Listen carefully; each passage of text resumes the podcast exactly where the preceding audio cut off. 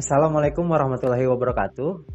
Halo gengs, kembali lagi di konten Cerita Guru by Podcast Inisiatif.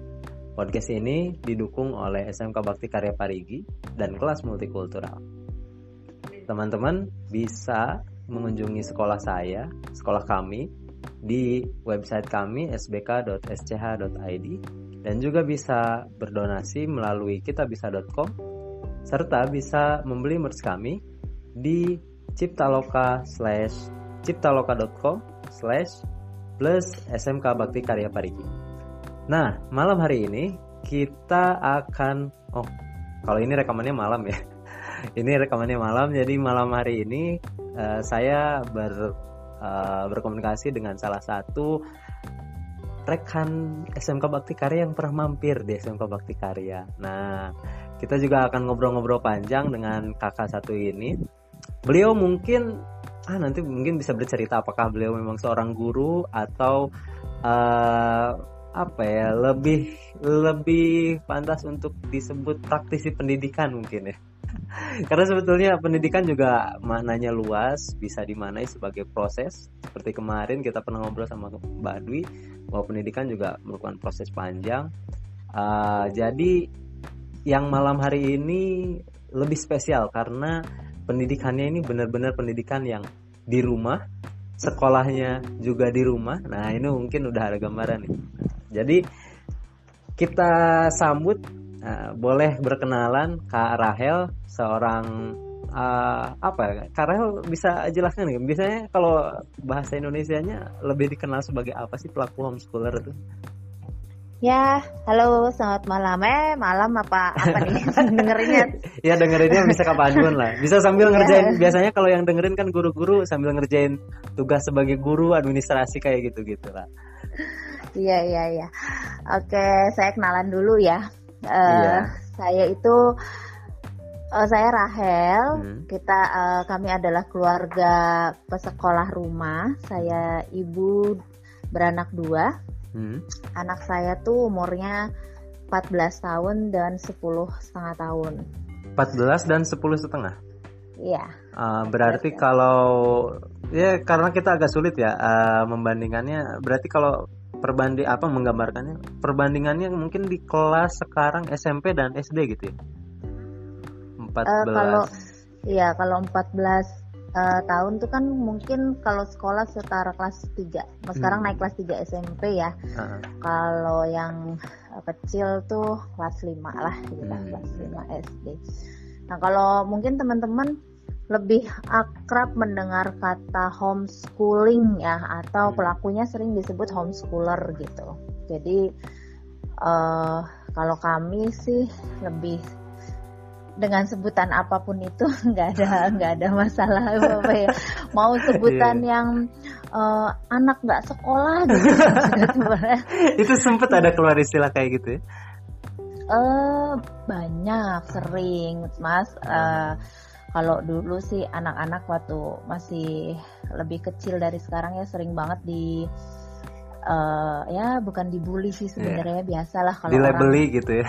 Ya, uh, jadi teman-teman yang eh kamu nggak sekolah nih pasti kamu bego deh. Kejam sekali. Uh, uh, jadi ya kan uh, kebetulan saya dulu pernah ngajar. Hmm. Uh, oh pernah ngajar juga?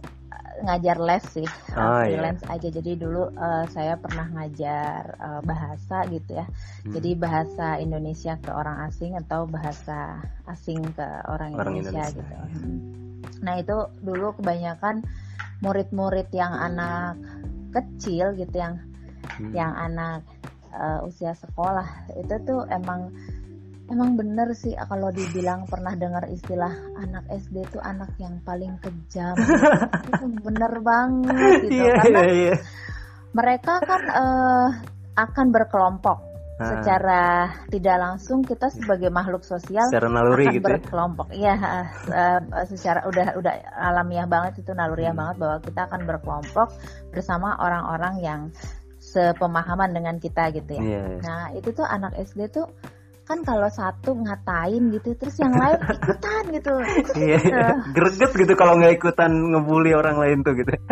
Oh, oh itu. Nah karena kan mereka punya peer pressure ya. Ya yeah, nanti yeah. kamu kalau berbeda sendiri ya yeah. kamu yang akan dijauhin. Kamu pilih kamu ikut kita yang lebih banyak atau hmm. kamu uh, sendiri gitu ya kan uh, kan kebanyakan itu kan sebenarnya latihan mental ya, yeah, tapi yeah, yeah, yeah. Ke, kebanyakan kan anak-anak jadi uh, mencari aman hmm. gitu ya, sudahlah ikuti aja apa yang ada di depan yeah, kita, yeah. lebih banyak gitu sih. Tapi berarti pengalaman, berarti ketemu pengalaman di apa ya, istilahnya mungkin dibully gitu ya, dibully karena nggak sekolah, berarti interaksinya di mana? Uh, sering sih kalau uh, orang yang istilahnya belum kenal mungkin dia bukan ngebully ya tapi lebih kayak hmm. penasaran yeah, kan yeah. merasa kan kan aneh ya tapi hmm. kan sebenarnya uh, normal itu kan normatif ya gitu. Yeah.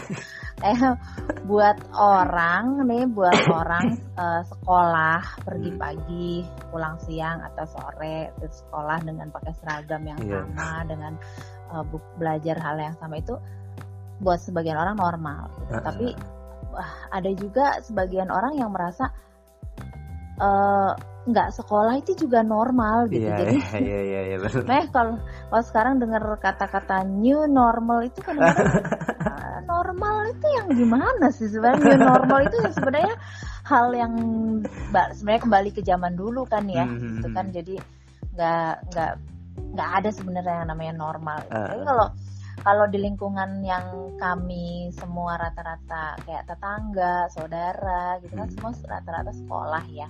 Oh, jarang iya. sekali yang nggak sekolah. Jadi ya sering. Ya berarti waktu itu. Acara keluarga gitu nggak mungkin ada satu atau dua kali gitu ya ter uh, pernah keluar pernah gitu. uh, uh, karena anak-anak saya pernah sampai uh, berantem juga sih sama sepupunya gitu. Jadi jadi dimaklumi kan, dimaklumi uh, uh, uh, kalau jadi ceritanya lucu malah itu karena uh, ini kembali lagi ke uh, perbedaan hmm. bahasa yang sering digunakan oh, sehari-hari yeah. gitu kan kadang kan kita ribut tuh cuma karena kita salah pengertian kan, yeah. gitu. yeah, jadi yeah.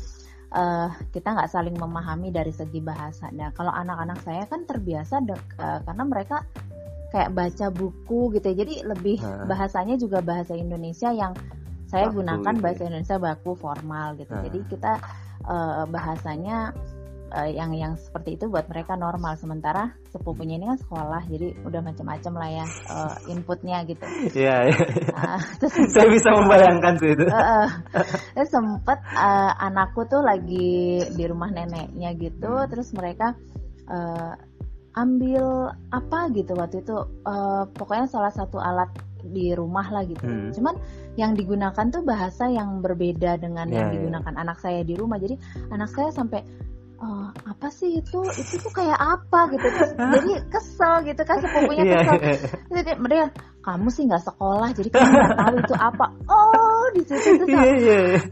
anakku di situ nangis nggak nangis sih dia yeah, uh, yeah. marah gitu loh. Hmm. Uh, aku nggak sekolah bukan berarti aku bodoh gitu.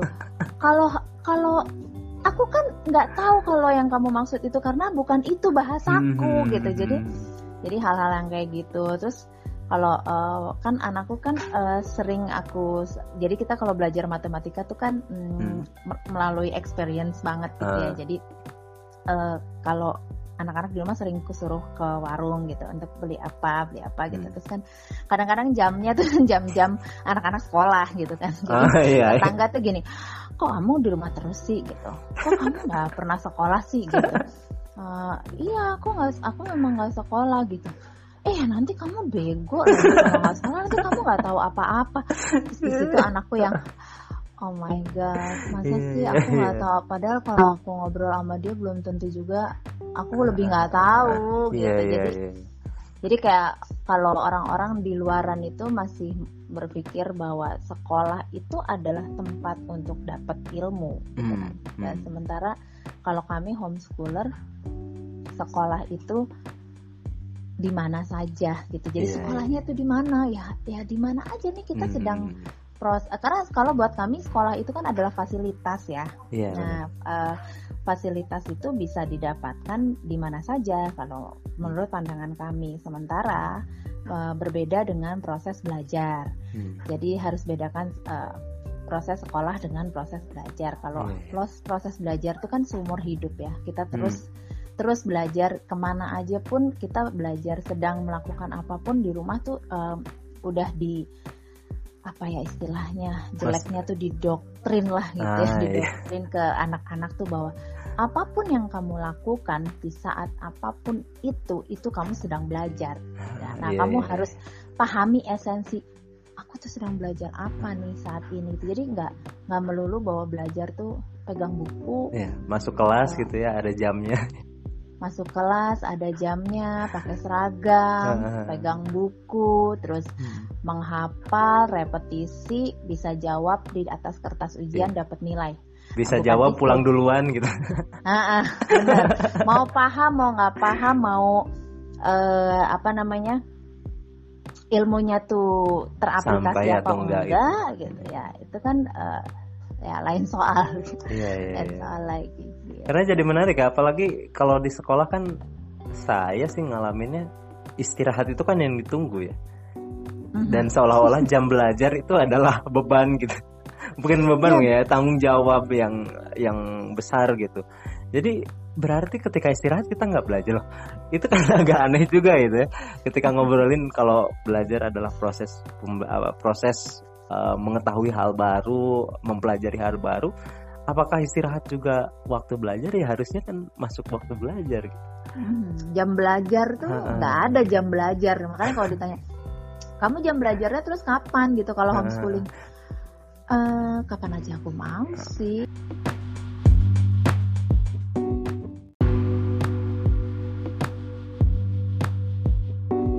Nah itu yang tertarik. Uh, kalau di rumah sendiri ada rules sendiri nggak, Kak?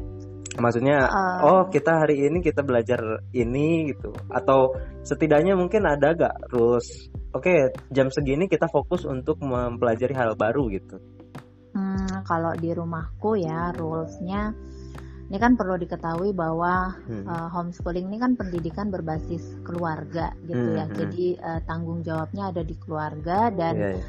goalnya itu tergantung visi misi keluarganya seperti apa gitu ya. hmm. Nah kalau di kami sendiri itu kan uh, rules rules itu juga pasti berbeda dengan keluarga-keluarga lain kan. Mm. Nah, kalau di kami tuh karena kami berbasis uh, minat dan bakat anak ya, lebih mengedepankan mm. minat dan bakat anak karena kami percaya ketika mereka uh, meminati satu bidang mereka akan mencari lebih dalam dengan mm. sendirinya tanpa yeah. beban. Dan mereka tahu tujuannya itu untuk apa gitu. hmm. Jadi mereka akan lebih nempel, lebih gampang untuk mempelajari sesuatu. Nah kalau bakat itu kan tinggal kita bagaimana orang tua mengobservasi lalu mengasah gitu kan ya. hmm.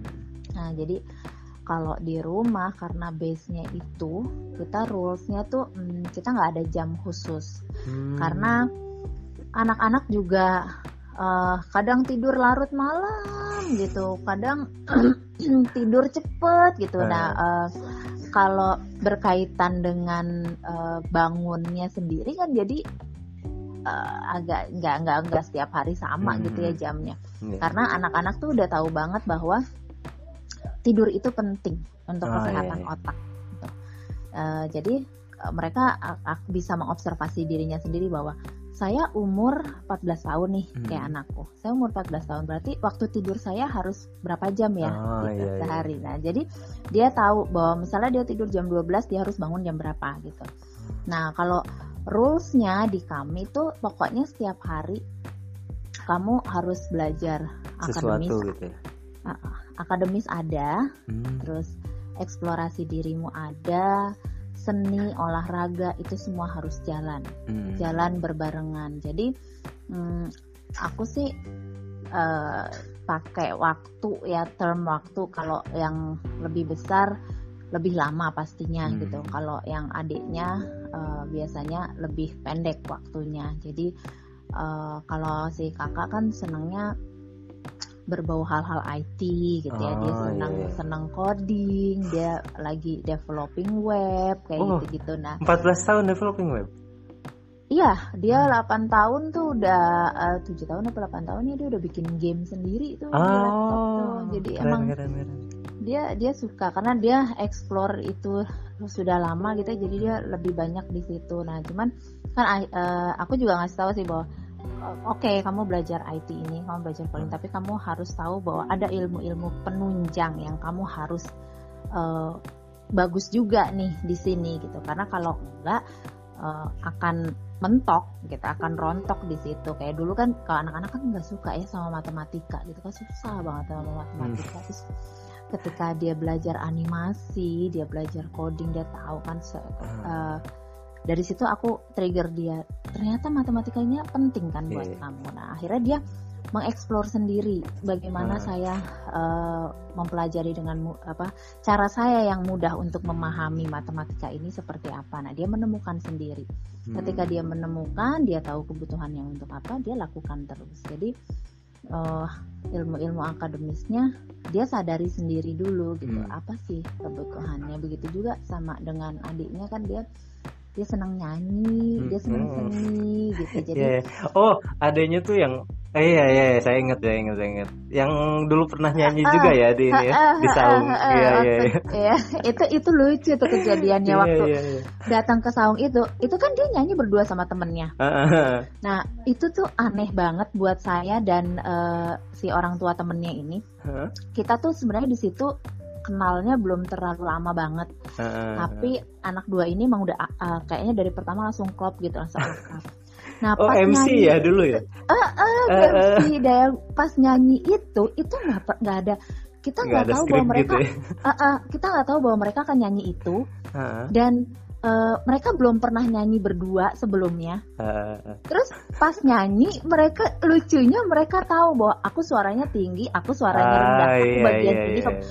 Dan itu langsung spontan di situ. Aku tuh sama mamahnya tuh ya, yeah. uh, namanya kan Mbak Ria tuh mamahnya. Aku sama mamahnya tuh, ah, Mbak, Mbak ini kok bisa sih mereka nyanyi kayak gini? Kita bingung. Oh my god, mereka pakai telepati apa ya? Karena itu, itu saya sendiri kan ngajar di S M K juga. Apa ya? Ada banyak sekali siswa yang sebetulnya punya potensi yang besar juga sama kayak uh, anak-anaknya Mbak Rahel gitu, eh, Kak Rahel gitu. Tapi untuk bisa secepat itu beradaptasi kemudian ber, apa, menampilkan dirinya di depan umum, dari mana datangnya gitu? Nah itu kan akhirnya ya disitulah uh, patah stigma bahwa uh-huh. anak homeschooling tuh nggak bisa bergaul, yeah, yeah. nggak nggak bisa membawa diri. Nah, mungkin kalau uh, itu juga tergantung dari pembawaan ya. Hmm. Kalau pembawaannya anak yang besar kan memang dia lebih pendiam, meskipun dia juga bisa uh, apa nyaman dengan orang-orang yang yang ya hmm. kita kan punya tingkat kenyamanan sendiri-sendiri ya. Yeah, yeah, yeah. Sementara adiknya memang ke siapa aja hayu gitu, mau dirame kayak apa yeah. hayu gitu. Jadi kalau sepi dia yang bikin rame ini uh. memang emang udah bawaannya sih. Jadi makanya aku entertainer gitu ya. uh, uh, suka bingung tuh. Makanya di rumah rules-nya untuk dia hmm. adalah uh, kamu nyanyi satu jam. Ini kan selama masa pandemi tadinya kan sebenarnya uh. dia ada uh, kursus apa acting kayak gitu, oh, M C, yeah. nyanyi gitu. Jadi cuma karena pandemi ini ya udah akhirnya kita bikin bahwa kamu satu jam nyanyi, hmm. satu jam uh, kamu dance, terus uh, kamu boleh satu jam uh, akademis. Nah terserah waktunya hmm. mau kapan. Selain itu kan mereka punya tugas-tugas di rumah ya, uh, hmm. house chores itu jadi. Mereka ada tugas harus nyapu, harus, oh, iya, iya. harus cuci baju, harus ngepel apa segala macam. Nah, piket itu, lah ya kalau di sekolah uh, gitu. Uh, piketnya dua puluh empat jam kalau di rumah piketnya. Yeah. Nah itu kan juga harus mereka lakukan. Di situ mereka belajar time management kan, hmm. gitu. Ya kan karena kalau buat kami life skill itu jauh-jauh lebih penting ketimbang yeah, yeah. melulu di, dimasukin akademis gitu. Kalau yeah. Aku aku soalnya terus terang ya, uh, ya aku panggilnya Mas atau Kang atau apa uh, nih? Kang aja deh, Kang aja. Orang Sunda ya, orang Sunda. Orang Sunda, orang Sunda. Nah, jadi uh, aku tuh gini loh Kang, um, hmm. sempat miris ngelihat anak-anak S D, S M P ya. Kalau hmm. kalau S M A sih udah mungkin udah masa-masa transisi lebih lebih ke mau menuju dewasa kan, remaja dewasa gitu. Tapi nih anak S D, S M P yang harusnya punya karakter yang bagus gitu. Hmm. Itu tuh aku suka uh, sedih ngelihatnya orang tua ngebanggain anakku pinter uh, ranking satu kalau lagi terima raport nih nih bulan-bulan yeah. kayak gini nih ya, wah anakku dapat nilai sekian, anakku dapat nilai sekian. Tapi begitu kumpul keluarga salam aja nggak mau loh. Yeah, yeah, yeah, salam yeah. ke neneknya enggak, salam ke tantenya enggak. Ada orang hmm. dia cuek aja, siapapun enggak, dia asik dengan gadgetnya gitu. Hmm. Aku gini, oh my god, bangga ya dengan anak kayak gitu. Terus terang ya aku aku aku langsung akan jadi apa dunia ini hmm. kalau generasi penerus kita tuh kayak gitu semua. Iya iya benar. Nggak punya empati, hmm. nggak punya simpati, nggak punya sopan santun itu. Aduh, sementara di nih kita di timur ya. Hmm. Kita kan di timur uh, terkenal dengan adab yang bagus, hmm. gitu ya, yang uh, menghormati orang tua, menghargai kayak gitu. Tapi kenyataannya kalau kita ke iya. barat sana justru itu ah, itu yang dipakai dide- gitu. Eh, eh, didepankan dulu ah. sama mereka gitu. Ntar akademis gampang gitu. Jadi karena suka suka salah sih orang berpikir pendidikan itu hmm. salah. Jadi pendidikan tuh sama sama dengan sekolah hmm. aja gitu loh ya, nah, sama dengan nilai gitu sih. Ini kalau sambung aku... mungkin ya ke materi sebelumnya. Tapi sebelum, sebelum masuk ke materi sebelumnya soal apa idealisme pendidikan ya, uh, saya juga mau tanya, Kak Rahel sama suami itu berarti profesi game apa sampai bisa punya waktu luang dengan anak-anak begitu banyak? Kalau kami kebetulan memang freelance ya kerjanya. Oh, iya, iya. Gitu. Jadi memang kami sebelum uh, ketemunya juga pas kami memang di dunia kerja. Nah kebetulan hmm. kerjanya sama-sama freelance dari dulu. Memang bukan tipe yang pernah sih. Aku pernah uh. kerja kantoran. Ya kerja kantorannya pun bukan yang pergi pagi pulang uh, apa pulang sore, sore gitu. gitu. Justru ini pergi siang pulang malam. Kan kita orang uh, di dunia entertainment ya. Hmm. Jadi Uh, jam kerjanya cukup panjang gitu, yeah, yeah. cuman mm, liburnya juga cukup panjang. Cuma enaknya, fleksibelnya bahwa anak-anak bisa dibawa, ah, yeah. anak-anak bisa didampingi gitu. Jadi mm. kalau dulu aku sih sekarang kerjanya kalau syuting tuh cuma buat kalau sekarang ya hmm. buat senang-senang aja gitu, buat kayak ngisi waktu yang aku masih perlu mengaktualisasi diri gitu. Aku aku perlu jadi diriku. Nah di situ makanya aku juga nggak mau kalau ditawarin ada apa kayak serial-serial panjang gitu hmm. atau yang makan waktu lama gitu. Aku sih enggak, aku lebih seneng kayak ngerjain konten oh, iya. profile gitu, misalnya yang yang pendek-pendek ya, aja kerjanya. Mail-mail gitu ya, nggak terlalu uh, yang serius-serius gitu, maksudnya nggak terlalu panjang gitu. Uh, uh, kerjanya seminggu dua minggu mm-hmm. syutingnya kelar gitu. Ya, kalau berbulan-bulan kasihan juga karena aku terakhir uh, syuting panjang itu sekitar lima tahun lalu. Itu aja kita uh, kewalahan gitu karena uh, uh, suamiku juga lagi syuting panjang, terus aku juga ada ada syuting juga yang hmm. uh, harus di luar kota. Nah ini anak dua mau dikemanain nih nah, gitu. Itu dia. Nah yang yang satu maunya ikut di rumah tantenya aja, ah, yang satu iya. mau ikut aku gitu kan. Hmm. Nah akhirnya dibawa bawa ke sana ke sini gitu kan. Emang sih um, di situ juga dia berproses melihat hmm. bahwa oh uh, dunia pekerjaan orang tuaku tuh seperti ini ini loh yang hmm, orang tua yeah, kerjakan yeah, yeah. apa. Jadi dia mengenali banyak banyak sekali hmm. profesi-profesi ya di di luar sana gitu. Berarti yang ikut ini yang kecil atau yang yang besar? Kecil. Oh, kalau dulu iya. tuh yang kecil suka yang sampai sekarang sih masih klingi banget sih dia kemana aja kemana yeah, aja yeah. ngikut gitu kan. Kalau yang gede kan udah karena dari bayi banget gitu ya. Uh-huh. Mungkin uh, kalau aku sih nariknya gini, dia seneng I T, animasi, musik hmm. itu mungkin karena waktu bayi tuh kan aku masih kerja di P H tuh. Nah hmm. aku tuh masih ngurusin produksi. Uh, dia tuh kalau misalnya aku meeting atau aku harus ke kantor, dia aku taruh di tempat editing oh, dari bayi yeah. tuh. Jadi aku yeah, juga yeah, kan yeah. menyusui juga, dan aku menyusui tuh di ruang editing. Uh, Mungkin karena awal-awal kehidupan dia dia ngelihat di depan komputer kali. gitu uh, ya, ruang editing. Gitu. Uh, uh, jadi dia suka kali ya. Mungkin itu uh, ada pengaruhnya juga sih. Iya. Yeah, yeah, yeah. Karena mungkin kita juga nggak tahu ya apa yang dipikirkan oleh balita atau batita gitu. Mm-mm. Mereka sebetulnya melihat apa, kemudian menyerap apa, jangan-jangan memang berpengaruh gitu. Iya, sepertinya sih kita harus tanya ke dokter. Oh, ahli saraf mungkin tahu. Nah iya. Oh iya, uh, tadi terkait dengan idealisme pendidikan, karena saya juga yakin dan saya lebih percaya bahwa pendidikan juga sama sih, nggak nggak semuanya tentang sekolah, tetapi proses panjang gitu ya. Tadi mungkin tadi juga kebahas sedikit, ketika bayi ketemu apa, dilihatkan apa, itu juga merupakan proses pendidikan gitu. Terus ketemu lingkungan apa, dikonstruksi seperti apa, itu pun juga pendidikan.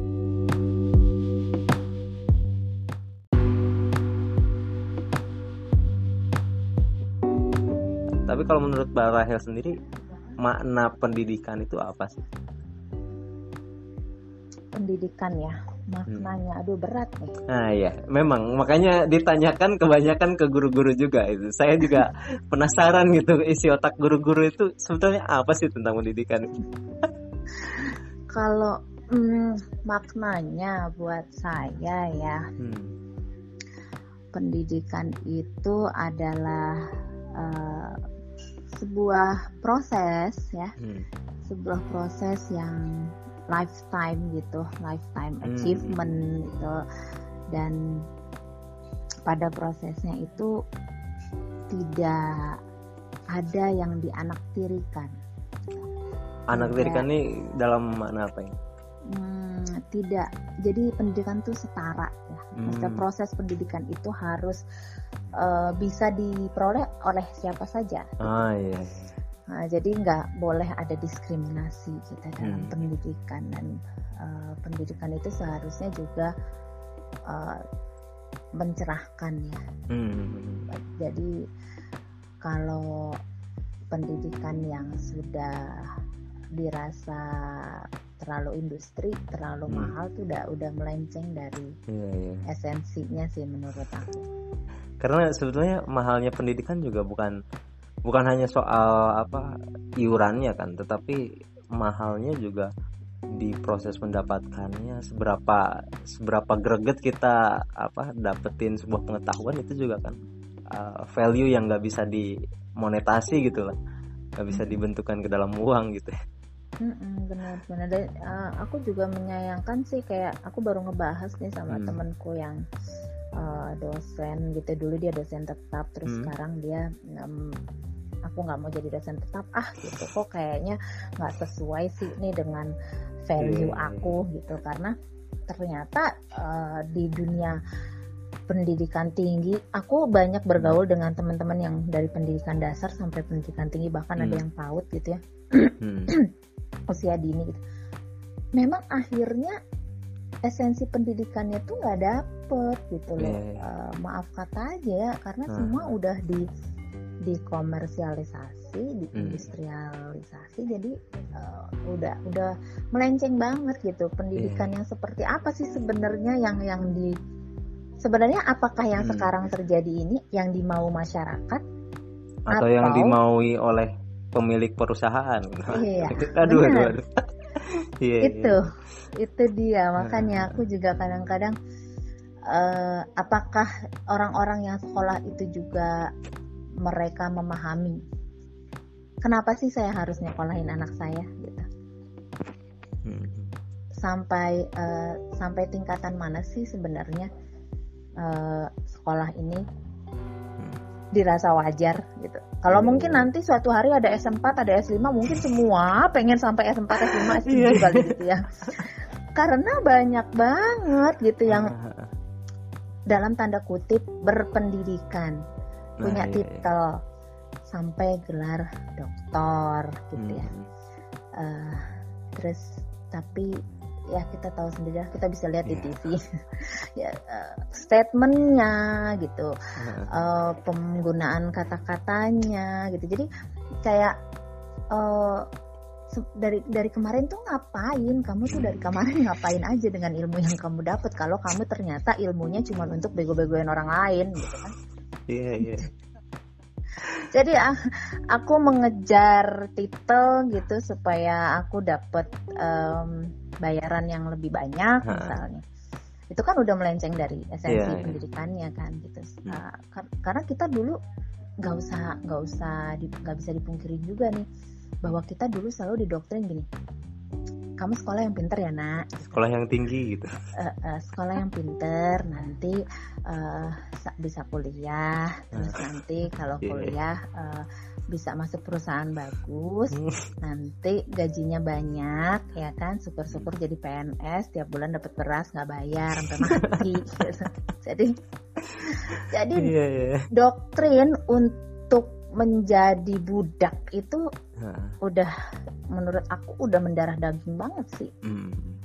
Nggak, jadi mereka nggak dibiarkan menjadi pribadi-pribadi yang unik sendiri, yang kita kita tuh nggak dibiarkan untuk produktif gitu. Hmm. Tapi udah dipapas dari dari dasar tuh udah dipapas bahwa hmm. kamu belajar harus buat ik- kamu harus ikut pasar. Yeah. Gitu. Itu kalau pasar S dua-nya banyak ya udah S dua gitu. Kalau S tiga-nya mm-hmm. banyak nih gitu. Ya udah S tiga gitu. Yeah. Kan fenomenanya sekarang yang aku tahu ya di luar sana katanya kuliah nih S satu. Hmm. Terus susah dapat kerja. Oh ya udah deh, kuliah deh S dua deh. Hmm. Belum dapat-dapat kerja nih. Nah, iya. Heeh. Itu abis, banyak banget. Habis S dua tambah nggak dapat kerja karena kamu punya titel S dua. Iya iya benar-benar. Tapi kamu nggak punya pengalaman kerja. Nah akhirnya sebenarnya kan di situ kita bisa berpikir ya, hmm. kamu yang dibutuhkan dalam hidup tuh apa, hmm. Hmm. gitu kan? Karena, karena ekspektasinya uh, juga nggak jadi nggak sejalan gitu ya kalau kayak gitu. Iya benar. Kar- karena terus hitungannya untung rugi juga kan? Benar. Untuk uh, hitungannya gini, ih kok lo yang cuman uh, misalnya ada masih ada nggak sih sekarang orang yang lulusan D tiga gitu? Ada ada. Justru kan uh, apa? Justru yang aneh vokasi menurut saya ya, ya? Huh, vokasi itu kan sebetulnya jumlah yang lebih di banyak dibutuhkan kan. Lulusan S M A kan ya ibaratnya kalau pernah lihat di salah satu video tentang pendidikan juga sebetulnya yang dibutuhkan paling banyak tuh lulusan S M A.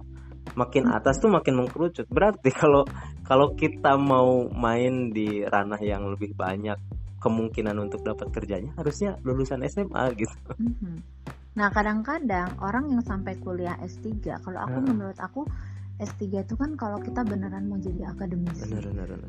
atau memang kita mau jadi periset gitu ya. Hmm. Nah itu uh, itu lain soal ya. Tapi hmm. kalau uh, akhirnya kamu kuliah S tiga cuman untuk nyari kerja supaya dapat titel, supaya dapat titel, supaya kegayaan, hmm. menurut aku sih ya buang waktu percuma. Benar. Karena aku suka bilang ke anak-anak, meskipun kita uh, kalian tidak sekolah gitu ya. Kan kalian tidak sekolah bukan karena orang tua nggak mampu gitu hmm. kan, orang tua sih mampu-mampu aja. Jadi kita kalau kamu minta sekolah kita akan kasih kamu sekolah, tapi hmm. kamu harus tanggung jawab dengan pilihan kamu gitu, hmm. karena semua pilihan ada konsekuensinya gitu. Jadi sekolah nggak sekolah tetap belajar, hmm. tetap belajar itu wajib.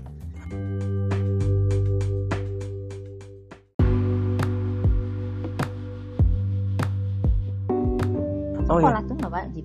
Saya jadi tertarik karena barusan diobrolin juga. Sebetulnya uh, karena kan inisiasi untuk uh, melakukan homeschooling juga berarti dari orang tua kan. Tapi apakah ada ada momen uh, memberikan pilihan tersebut gitu ke ke anak dan pada umur berapa? Gitu? Ada ada. Jadi kalau anak saya tuh dulu kan. Uh, Kalau saya sama suami pernah gini ya, dari waktu hmm. belum punya anak nih.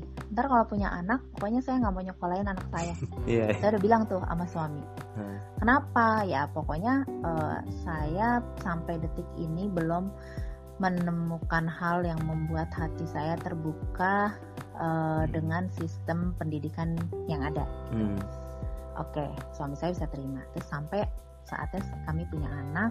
Dan anak itu e, memang dari kecil aku gini, aku pengen punya anak tuh yang punya empati, punya hmm. tanggung jawab kayak gitulah, apalagi anakku laki-laki gitu ya. Hmm. Pokoknya lebih ke ke pendidikan karakter gitu. Hmm. Nah, aku mengungkapkan itu sama suami, oke. Okay. Sampai suatu hari dia uh, umur lima tahun kan, hmm. teman-temannya mulai pada sekolah nih, yeah, T K, ya kan? Paud T K ya. Uh, uh, dia main nih, terus kok teman-teman aku sekolah sih? Sekolah hmm. itu apa gitu? Hmm. Oh, teman aku katanya sekolah T K, aku mau dong sekolah T K. Ini yang gede nih. Hmm. Aku mau sekolah T K. Waktu itu udah punya adik kan, kan bedanya tiga setengah tahun tuh umurnya. Ya udah punya adik waktu itu, terus oh boleh, kalau gitu kita cari sekolahnya yang deket aja dari rumah, hmm. karena kamu kan punya adik, gak bisa ditinggal terlalu lama gitu. Hmm. Dan uh, T K juga biasanya sekolahnya sebentar gitu kan. Yeah. Oke, okay, boleh, bener ya kamu mau sekolah, tapi sekolah ini bangunnya pagi gitu kan. Hmm. jam tujuh kamu harus sudah ada di sekolah, mungkin kamu nanti pulangnya entah jam sepuluh atau jam berapa, bisa yeah, ya? Yeah. Bisa, oke, okay. Konsekuen tuh dia bangun jam tujuh, uh, apa uh, bangun pagi jam hmm. setengah enam gitu, terus mandi, makan, bisa sekolah. Tapi uh, awal-awal sih iya oke okay, oke okay, hmm. semangat gitu. Lama-lama dia kayak oh, kayaknya aku butuh tidur lebih lama gitu, gitu. Karena ini dia sekolah di sekolah swasta, uh-huh. T K swasta, yayasan yang udah cukup besar gitu dan cukup lama di situ. Dan orang-orang juga bilang sama aku gini, ih di sekolah situ anaknya pinter-pinter banget loh. Hmm. Gitu. Kalau anaknya nggak pinter banget jangan masuk di situ deh, pasti keteteran. Wah, oh, aku penasaran dong. T K gitu, itu? Kan? Oh oh T K. Itu dia ada T K, S D, S M P. Nah, T K sebelah mana perbandingannya? Apakah main loncat tinggi harus tinggi-tinggian apa gimana? Wah kan ya aku juga bingung. Aku wah kayak apa sih nih sekolah T K gitu. Terus akhirnya udahlah anaknya mau. Udah pokoknya konsekuen nih. Konsekuen ya sekolah iya. Oke. Okay. Dan ternyata di T K itu setiap hari ada P R. Ah. Oke. Okay. T K ada P R ya. Oke. Okay. Setiap hari ada P R dan setiap hari itu kayak mereka punya tugas untuk nulis satu lembar di wow. satu lembar buku itu. Dan anakku sih nggak ada kesulitan ya untuk ah. hal-hal akademis itu nggak ada. Malah pernah gurunya ngedatengin aku. Jadi kan anakku yang gede ini kan dulu uh, bahasa ibunya adalah bahasa Inggris. Ah. Karena aku kerja di lingkungan banyak yang uh, ekspat gitu ya, jadi mereka bah, kami berbahasanya juga bahasa Inggris terus, jadi hmm. dia uh, bahasa ibunya itu. Nah pada saat mau masuk sekolah itu aku bilang kamu harus bisa bahasa Indonesia, akhirnya hmm. dia mau mempelajari bahasa Indonesia gitu kan. Terus akhirnya uh, sampai di sekolah jalan setengah tahun gitu, gurunya pernah nanya ke aku, Bu, ibu tuh guru ya? Uh, bukan, kenapa Bu? Karena anaknya setiap kali kita mau kasih sesuatu dia udah tahu duluan gitu. Jadi jadi dia nyocos gitu kan. Samp- sampai anakku bosen, merasa aku tuh udah yeah, tahu yeah, ini, aku pengen sesuatu yang lebih dari uh, ini bener. Gitu. Nah, akhirnya uh, mulai deh tuh ya, dia yang lebih seneng main. Hmm. Uh, dia udah mulai apaan sih nih kok ada P R tiap hari gitu kali ya. Aku sih pokoknya harus konsekuen, kamu harus dikerjakan. Kalau kamu mau main sore berarti kamu pulang sekolah harus ngerjain P R hmm. gitu kan. Karena dia gak suka gak suka tidur siang gitu. Nah akhirnya uh, itu dia lakukan. Terus uh, tiba-tiba teman-teman T K-nya pengen kumon, eh, banyak yang kumon kan dekat rumahku nih. Oh itu uh, bukan res- saya kirain sama itu. Beda-beda itu oh. les les matematika itu oh, matematika yeah. dan bahasa Inggris kan ada. Nah teman-temannya banyak, jadi teman-temannya tuh pulang sekolah langsung ke tempat les ini. Uh. Eh, aku sebut sebut merek loh tadi. Ya nggak apa-apa, Kumon bagus, Kumon keren. Ya, jadi uh, karena anak-anak sekolah uh, teman-temannya pulang langsung ke Kumon, dia nanya sama aku. Nah kebetulan sekolah dari sekolah ke rumah dan dari rumah ke sekolah tuh ngelewatin tempat les ini. Ah iya. Yeah. Nah, dia, Bu itu tempat apa sih gitu? Oh itu itu kayaknya les deh, ibu juga nggak tahu, coba kita cari tahu yuk, les kayaknya les matematika dan bahasa Inggris gitu. Hmm. Oh gitu, aku mau coba dong gitu. Ah. Mungkin itu itu itu aja udah peer pressure ya, maksudnya ah. dia udah ngerasa aku harus sama nih sama temanku yeah, gitu. Karena teman-temanku pada ke situ gitu kan. Hmm. Aku sih biarin aja, biarkan dia berproses gitu kan. Hmm. Terus akhirnya oh gitu, ayo kita tanya ke situ ya nanti pulang sekolah gitu. Pulang sekolah nih kita ke situ kita tanya. Terus Uh, oh iya bu, jadi begini-begini dijelaskan lah. Akhirnya ini anaknya harus di trial dulu. Oke, okay. Aku mau trial sekarang. Anakku langsung uh. Akhirnya dia trial. Terus um, uh, gimana, kamu mau? Iya aku mau. uh, Terus kan kalau Kumon tuh ada timing-timingnya gitu ya. mm. Dia dia dengan umurnya di timing itu sudah udah lewat lah gitu. Dengan mm. dengan nilainya itu udah lewat. Terus akhirnya oh ya udah silakan gitu. Oke, okay, uh, dua kali seminggu kan Kumon itu. Itu dia hmm. konsisten anaknya tuh uh, karena karena dibiasain kamu harus tanggung jawab dengan pilihan yeah, kamu. Konsekuen. Makin lama, makin lama gitu kan. Akhirnya sampai uh, dia ngambil dua subjek itu langsung kan, matematika hmm. dengan bahasa Inggrisnya. Wah. Guru bahasa Inggrisnya mah seneng aja gitu, orang hmm. kayak nggak perlu belajar yeah. gitu kan. Kayak ah ini gitu. Terus cuman dia dia ternyata menyenangi di pelajaran bahasa Inggrisnya di Kumon ah. itu karena dia memberikan uh, mereka memberikan cerita-cerita. Nah, ah, anaknya yeah, seneng yeah. baca gitu. Jadi mm-hmm. dia seneng banget dengan uh, buku-buku cerita yang dikasih sama uh, Kumon gitu. Jadi itu membuat dia akhirnya karena dia menyenangi jadi lebih advance kan gitu sampai mm-hmm. akhirnya dia uh, kalau di Kumon tuh kan kalau kita udah lima level di atasnya tuh dapat penghargaan kayak gitu. Oh, nah, itu sampai berkali-kali dia tuh dapat. Sampai kita bosan, sampai kita nggak datang lagi tuh ke terima penghargaan. Ya udah deh paling gitu aja gitu kan. Bu titip aja ya bu pialanya. Karena yang dikejar kan emang bukan itu kan. Itu yeah, kan yeah, bonus yeah. aja sebenarnya. Nah sampai akhirnya kita berpikir kamu harus menyalurkan. Kamu salurkan. Uh, ini apa kemampuan kamu nih kamu bagikan ke orang lain gitu. hmm. Nah dia akhirnya uh, aku minta ke teman-temannya aja dulu sharing kayak gitu. hmm. Nah cuman dia kadang-kadang suka gini, aku tuh dianggap kamu seberjalan dan itu aku nggak suka gitu. yeah. Semua bertanya sama aku. Nah itu tuh sampai T K hmm. selesai itu aku tanya e, kamu mau sekolah lagi atau mau di rumah aja gitu. Karena dia pernah ada satu momen nih, padahal dari rumah ke sekolah tuh cuman kayak ah, lima menit kali nyampe. Yeah. Tapi karena sering banget mepet dateng ya, terus itu gurunya pernah gini, uh, karena namanya Kristo. Kristo, kamu kalau datangnya jam segini lagi, besok ibu udah kunci ya gerbang, nggak bukain. Malah terlalu deket banget gitu kan. Terus anakku iya kata bu guru nggak boleh ya kan kamu yang nggak bisa bangun pagi kan. Nah dia tuh memang tipikal yang susah bangun pagi. Jadi hmm. akhirnya ya udah dia mungkin gini enggak pas uh, selesai T K gitu enggak aku mau belajar sama ibu aja di rumah. Dia merasa kayak lebih lebih yeah. seneng gitu. Nah, aku juga sebenarnya menyayangkan kok di T K di drill banget. Iya, yeah. gitu. eh, maksudnya aku kayak tadi drill. Emang uh, grading di T K sebelah mana gitu? Uh, apakah main apa kotak-kotak gitu jadi yang lebih cepat yang grade-nya lebih yeah. tinggi gitu? Makanya aku yeah. aku sampai oh my god nih kayak gini ya. Jadi standar standar hmm. orang pinter tuh kayak gini. Jadi di sana tuh bener-bener menghafal, hmm. terus jawabannya harus sama dengan gurunya. Ah iya iya. Itu aku nggak suka banget. Itu aku gini, kamu mematikan anakku. Gitu. Jadi pernah satu waktu karena dia sekolah kan terus aku gini, aku nggak mau karena dia udah sekolah, aku nggak ngasih tambahan di rumah untuk apa-apa enggak. Hmm. Uh, pokoknya kamu baca kalau di rumah tuh.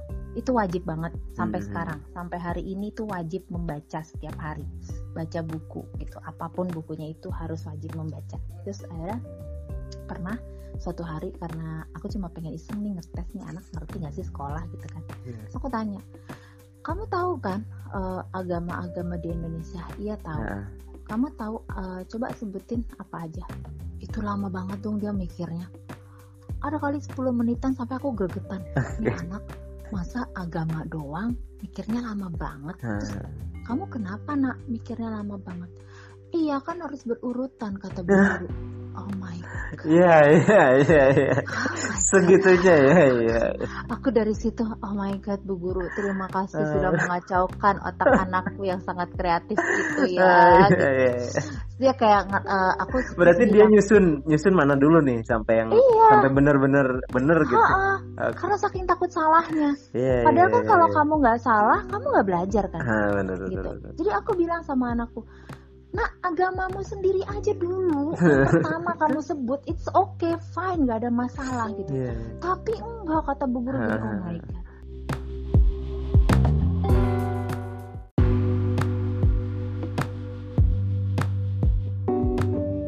Udah, oh iya, kan? Tapi kalau kalau Kak Rahel sendiri apa ya? Kalau di kita kan guru-guru biasanya punya metode favorit gitu ya, ada yang ceramah, ada yang pakai turun langsung ke lapangan, ada yang pakai games. Kalau Kak Rahel sendiri ngajarin uh, anak-anak kayak gimana?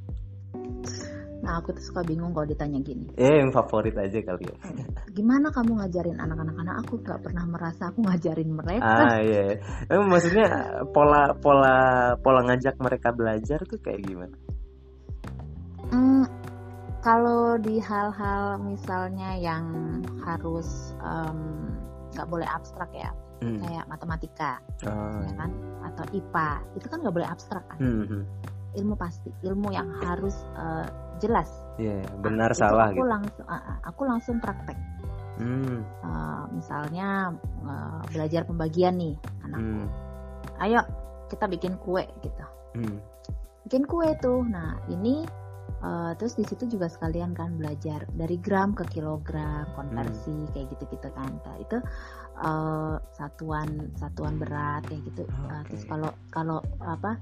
Kalau air tuh ternyata mililiter-liter ya gitu kalau cairan. Nah, ternyata kalau yang digunakan untuk uh, kayak beras, tepung, kayak gitu, kayak sesuatu yang padat itu ternyata dengan gram, gram. kilogram kayak gitu. Nah, itu buat buat aku lebih ngena. Jadi hmm. aku biasa menyebutnya experiential education. Jadi okay. langsung uh, langsung berexperience ya. Tapi mana dulu? Langsung. Konsep dulu atau uji cobanya dulu? Mm, bareng. Oh, oke. Okay. Kalau aku langsung dibareng. Jadi hmm. misalnya kayak uh, anakku uh, belajar I P A nih, aku sedang uh, mempelajari misalnya kayak tumbuhan gitu kan. Hmm. Ya udah yuk kita ke depan. Atau kita ke samping tuh uh, tembakau itu yang dimaksud klorofil itu yang kayak gimana sih ah, iya. kayak gitu-gitu hmm. itu tuh langsung. Jadi kalau misalnya diteorikan dulu nih, kalau hmm. kalau sepemahaman aku ke anak-anak ya, kalau diteorikan hmm. dulu mereka malah kayak ngawang-ngawang, ntar pas dikasih tahu salah ternyata gitu, yang ditunjuk yeah, bukan yeah, yeah. itu, yang dimaksud bukan itu.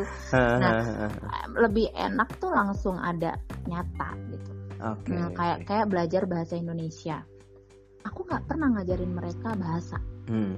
uh, grammar gitu, misalnya grammarnya dalam bahasa Indonesia, subjek, predikat, objek, hmm. gitu. Nulis aja, bikin cerita. Uh, okay. Tiap hari kamu tulisin apa yang kamu kerjain. Kan orang seneng ya sebenarnya kan nulis diari yeah, gitu kan ya, kayak zaman dulu kan tuh seneng. So, belajar belajar bercerita, belajar hmm. juga uh, secara psikologis mengungkapkan siapa dirinya, hmm. gitu, apa yang dia suka kayak gitu kan. Nah itu uh, tuh lihat, coba kamu baca lagi. Begitu dibaca, oh iya ya harusnya aku nulisnya gini ya gitu. Jadi itu oh refleksi sendiri, berarti ya. Uh, uh, hmm. ya gitu uh, menganalisa menganalisa juga kan, kemampuan hmm. menganalisa. Terus akhirnya uh, oh t- nah kalau titik itu begini, nah kalau hmm. habis titik itu hurufnya harus harus ah, besar. Iya, iya. Uh, penggunaan huruf ini huruf ini uh, harus begini, terus koma, tanda baca apa segala macam itu langsung. Kalau nah. untuk objek abstrak kayak gimana? Beda? Ada bedanya nggak berarti? Uh, objek abstrak. Ya, yeah, uh, misalkan kayak, tentang konsep-konsep sederhana masyarakat itu apa gitu atau hmm, ininya yeah, apa? Uh, politik itu apa gitu. Ya, yeah, lebih ke sosial gitu ya. Nah, hmm. itu biasanya sih dari kasus-kasus ya kita belajar ya. Nah, ah, kalau yeah. uh, social social education gitu itu lebih ke kayak bagaimana, kalau kalau kita sih lebih ngebangun anak nih supaya jejak dulu dengan dirinya ah, gitu kan. Hmm. Nah nanti uh, begitu keluar nih mereka tahu tuh, oh kayak tem- anakku tuh gini, uh, kamu tadi belajar apa nak? Hmm. Misalnya aku kerja nih, pergi, misalnya aku harus meeting sama orang, keluar gitu seharian, hmm. terus nanti pas aku pulang aku cuma nanya, kamu tadi ngapain aja, belajar apa gitu. Tadi aku main sama temanku gitu, hmm. main nih di uh, depan gang gitu. Terus hmm. ternyata temanku yang ini tuh begini, begini, begini, begini. Ternyata kalau anak umur segini bu, mereka suka ini, suka ini. Terus anak yang segini tuh kayak ya itu itu, itu yeah. udah udah belajar banget gitu. Observer ya.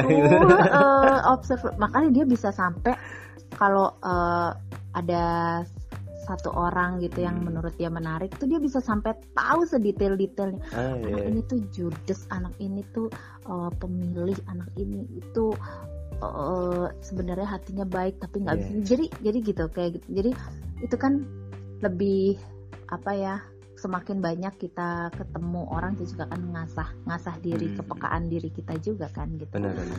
Dan jadi aku sih lebih senang menyebutnya sebagai experiential education ya. Kayak kayak misalnya anakku yang belajar uh, I T misalnya, kan kita kenal ada computational thinking gitu. Mm-hmm.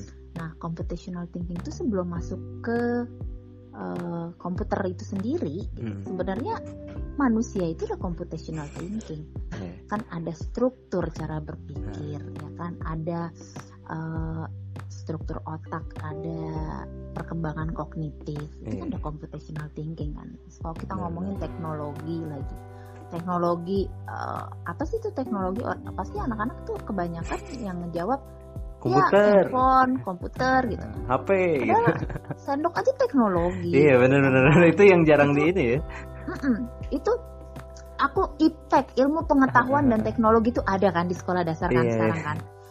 Dan itu oh my god, pas aku lihat benar-benar terkotak-kotak ya. Uh, kenapa semuanya harus mengenai komputer? Iya, benar. Kenapa semuanya harus mengenai teknologi yang saat ini? Kenapa mereka nggak mengurutnya bahwa dulu orang cuma makan pakai tangan loh, ah, gitu. Selalu ketemu terus, sebuah alat gitu. Uh, uh, kan akhirnya esensi dari kata teknologi itu ah. sendiri nggak dapet. Benar, nah benar. itu itu kemarin tuh sampai aku lagi ngebahas sama anakku, jadi kamu tahu nggak teknologi itu apa? Terus dia dia bisa menjawab bahwa uh, teknologi itu adalah sesuatu yang membuat orang melakukan sesuatu dengan lebih mudah lagi. Wait wait itu dapat dari definisi, maksudnya definisi misalkan dari sumber atau mereka mikir dari, sendiri? Dari mereka sendiri, dari dia ah. sendiri gitu. Ah. Jadi uh, karena karena kita kita membiasakan bahwa Uh, ya terinspirasi boleh, mm-hmm. tapi be original, be authentic gitu. Yeah, jadi yeah. selalu dengan uh, coba kamu analisa sendiri. Seperti apa mm. sih sebenarnya permasalahannya dan bagaimana memecahkannya menurut kamu mm. gitu. Nah itu kesulitannya untuk uh, anak-anak kalau misalnya kayak ujian gitu, kan harus mm. menjawab sesuai dengan ya, uh, sesuai dengan kunci jawaban gitu. Apa yang diinginkan penanya gitu kan. Yeah. Saya pernah Padahal... itu punya experience kayak saya kan nyimpen tiga apa biasanya kan P G itu lima ya. Mm-hmm. Yang tiga itu benar. Terus mereka ada yang protes dong. Ini kok yang benar tiga? Ya kalau kamu tahu benar tiga, coret tiga-tiganya ya berarti kamu benar gitu. Kan sesederhana bener. Itu ya, karena kita dibiasain kalau pilihan ganda itu berarti hanya satu yang benar, yang lain salah. Padahal bisa aja pilihan itu lima-limanya juga bisa benar gitu. Iya, benar. Saking Makan. saking terkotak-kotaknya kita di pendidikan juga, ya memang mengerikannya semacam itu sih. Iya, Dan, jadi kalau misalnya Uh, individu tuh mau dibikin sama semua, nah. ya kan berarti kan itu harus menyamakan jawaban Bener. semua dong. Yeah. dua ratus murid semua dua ratus seratus harus sama. Iya. Yeah, yeah. Wow banget kan, terus ya akhirnya cuma jadi industri yang nah. jadi robot doang. Gitu. Bener, itu bener. Aku ngelihatnya refleksinya nih pada masa saat ini nih uh, orang-orang banyak yang protes mengenai A P D deh, nih yang lagi hmm. booming nih. Mengenai A P D, kenapa A P D buatan sendiri malah nggak dipakai sama pemerintah ya kan? Hmm. Tapi pemerintah belinya dari luar hmm. dan katanya nggak sesuai standar. Standar ya. ya. Kita itu ya kita itu dididik untuk jadi consumer, kan customer terus-terusan gitu. Yeah. Jadi uh, konsumerisme itu dibangun dari dari awal. Hmm. Ya nggak sih? Dari misalnya nih. uh, sekolah sekarang uh, yang aku dengar katanya tiap tahun ganti buku, nggak ah, bisa iya. pakai buku kakak kelasnya. Uh, oh my god, itu melebihi ini ya, melebihi updatean komputer berarti. Iya, makanya harus kayak, dan itu kan buang-buang resource ya, yeah, bener, buat aku bener, bener, itu bener. Itu buang-buang resource yeah. banget um, kalau dipikirin. Coba berapa banyak tuh pohon hmm. yang ditebang untuk bikin yeah.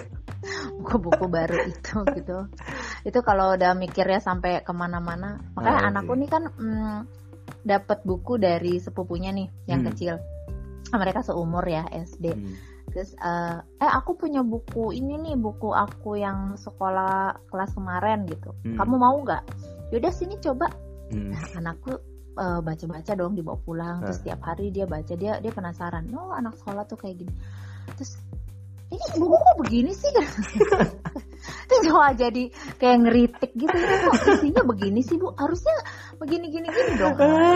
Itu menurut kita gitu. Yeah. Tapi menurut si pembuat buku kan akhirnya belajar juga menerima persepsi. Orang hmm. tuh berbeda-beda. Perspektif itu juga yeah.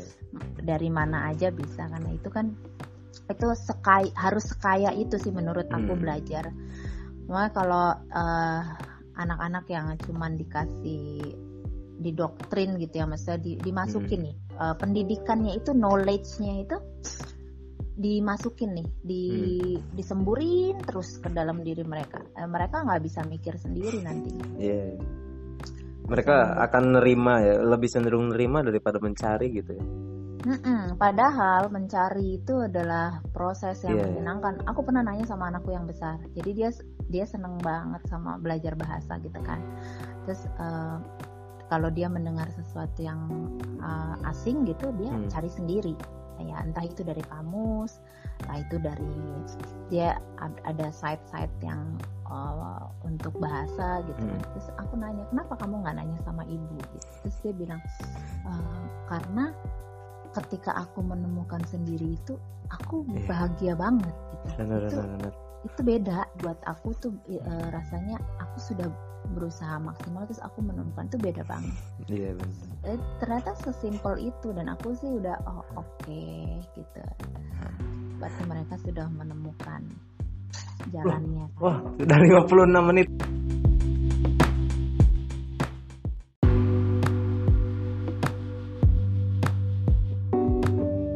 Ini kita masuk ke bagian terakhir aja mungkin ya, Kak Rahel. Uh, saya jadi, ini saking asiknya ya, saking ininya nggak kerasa. Cuma, uh, oh iya, tadi ngobrolin soal buku juga. Biasanya di bagian akhir saya juga nanya, uh, punya nggak rekomendasi buku? Lebih utamanya sih untuk uh, referensi guru-guru buat, aduh mau baca apa ya minggu ini? Nah, pengennya sih ada rekomendasi dari teman-teman. Uh, cerita guru ini kira-kira bisa baca apa nih buat minggu ini, satu atau dua eh bisa bacaan atau film kali.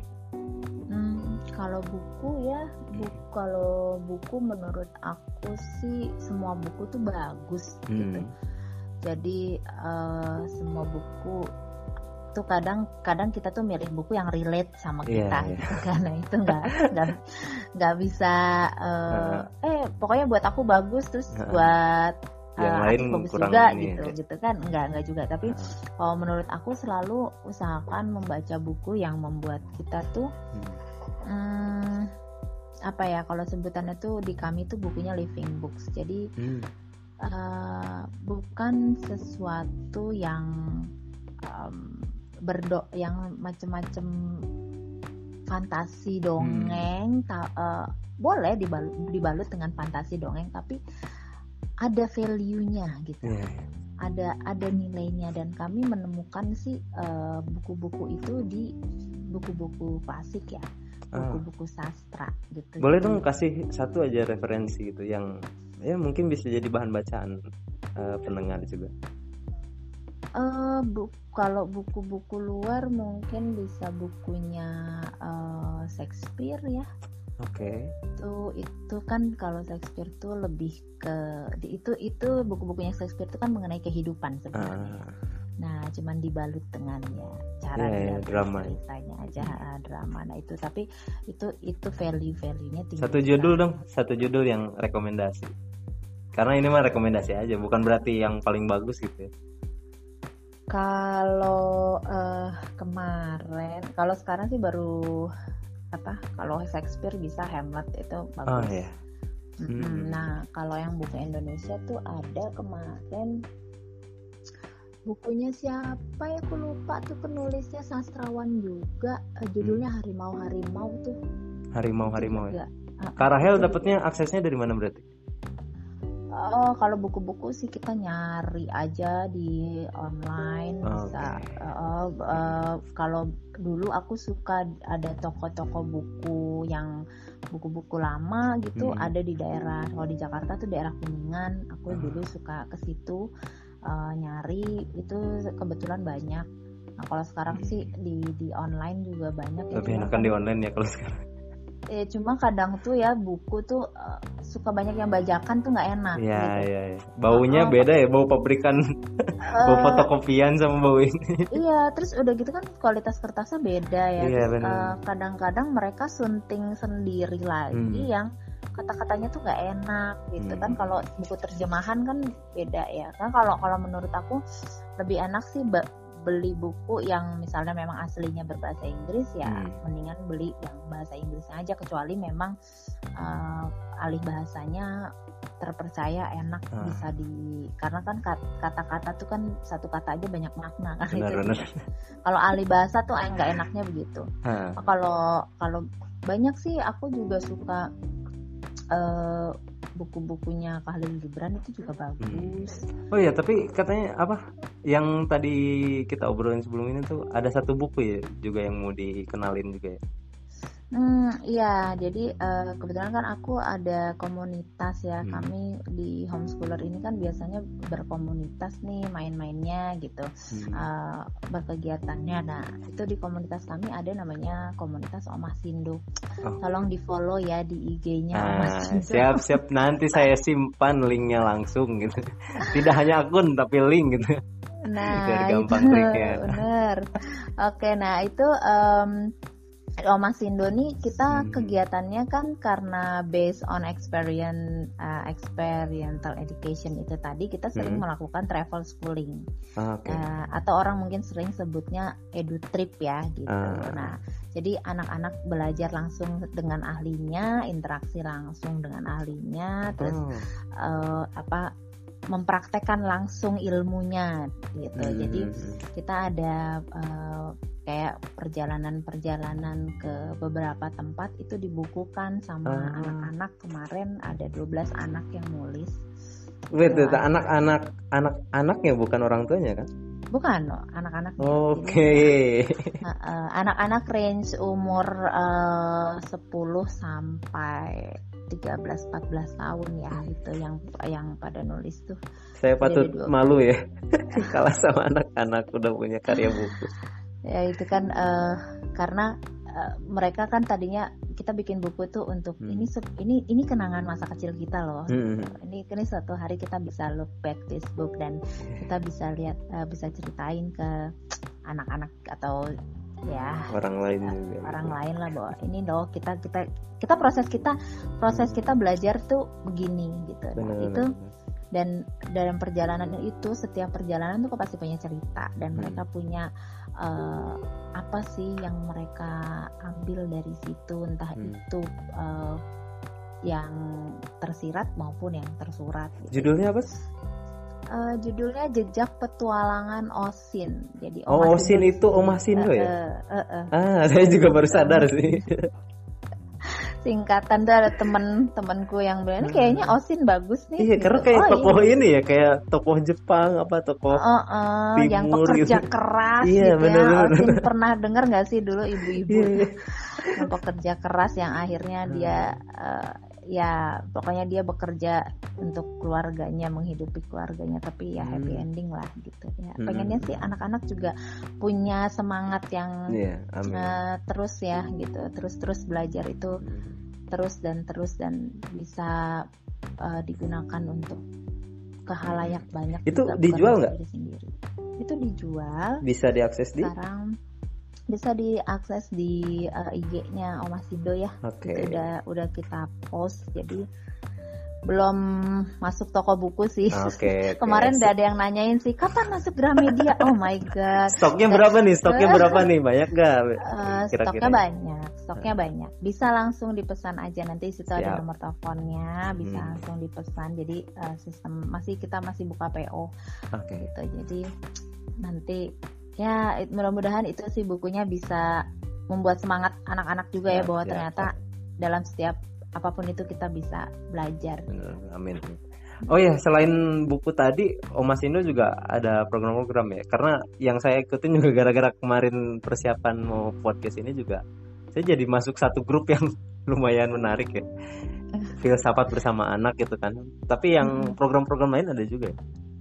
Uh, ada sih, kita tuh nanti kalau ini kan filsafat bersama anak nih yang sedang berlangsung, kita hmm. kolaborasi sama P P E Unika Atmajaya kan, hmm. Pusat Pengembangan Etikanya uh, Universitas Katolik Atmajaya yang hmm. di Jakarta. Nah itu uh, berlangsung sampai tiga puluh Juni. Jadi kalau yeah, misalnya ada yang mau ikut sih masih bisa sih. Kalau oh. kemarin kan baru baru, baru pengenalan ya. Pengenalan ya. Jadi ber, uh, filsafat itu apa sih? Nah, fil, berfilsafat bersama anak itu adalah pelatihan untuk orang tua hmm. supaya nantinya bisa mendampingi anak gitu. Mendampingi hmm. anak bersekarang anak-anak itu kan semua sebenarnya filsuf. Benar, karena benar. Anak-anak selalu bertanya kan. Nanti setelah uh, berfilsafat bersama anak ini selesai, kita rencananya hmm. ada untuk filsafat anak-anaknya sendiri gitu. Oh, jadi, berarti anak-anaknya? Anak. Iya. Ah, jadi, okay. Nah makanya dengan harapan ketika udah ngikutin filsafat bersama anak, hmm. bisa dampingin nanti ketika anak-anak ah, ikut kelas filsafat gitu. Okay. Jadi orang tuanya juga. Jadi jangan takut berfilsafat itu uh, menjadikan ses- menjadi kita sesat enggak.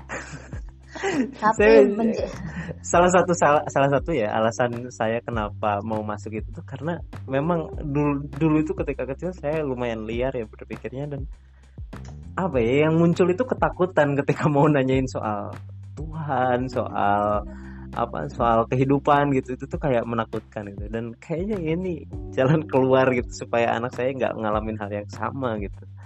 Iya memang benar, kadang kita suka mematahkan sendiri hmm. sih ya uh, apa kan orang itu kan diperlukan. Jadi lucunya gini, kamu harus kritis, nah.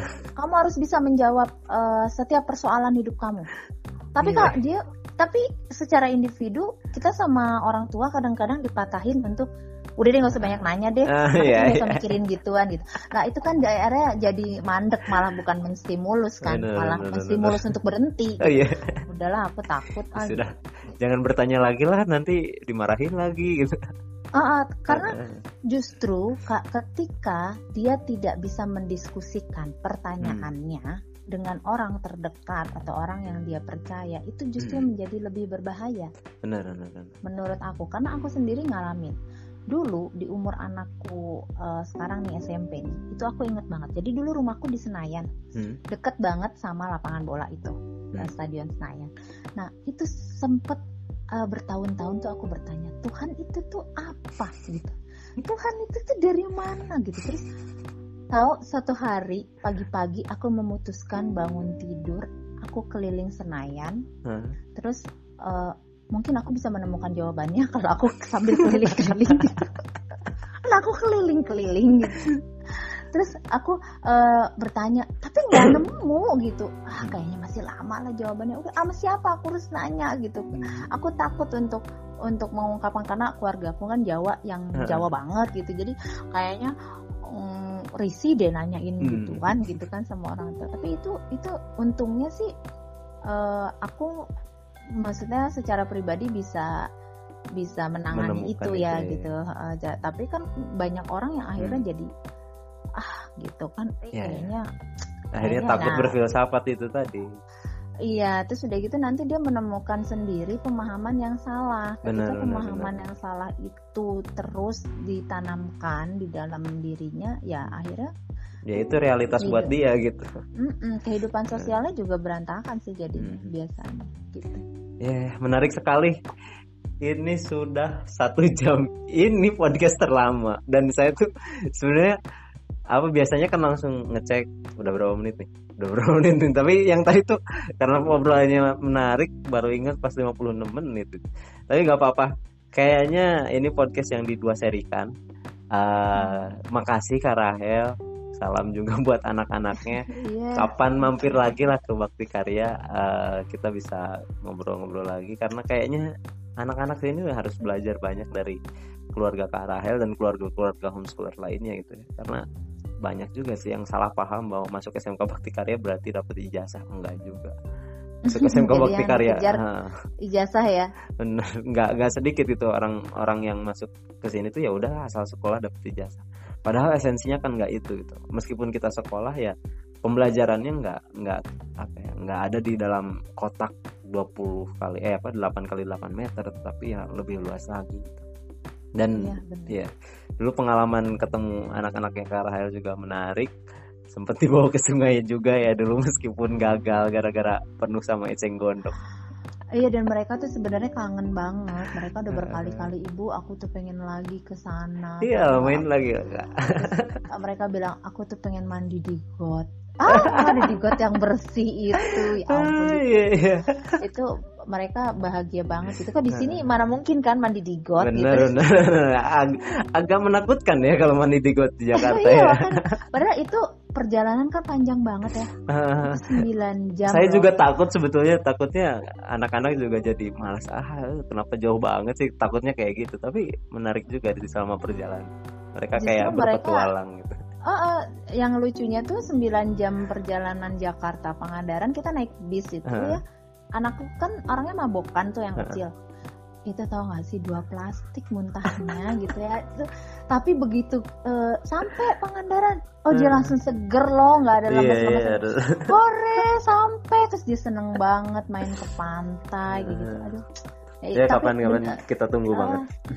Itu itu membawa ini banget kok ke Pangandaran tuh, ya. uh, membawa apa ya, perubahan banyak juga buat yeah. anak-anak kota.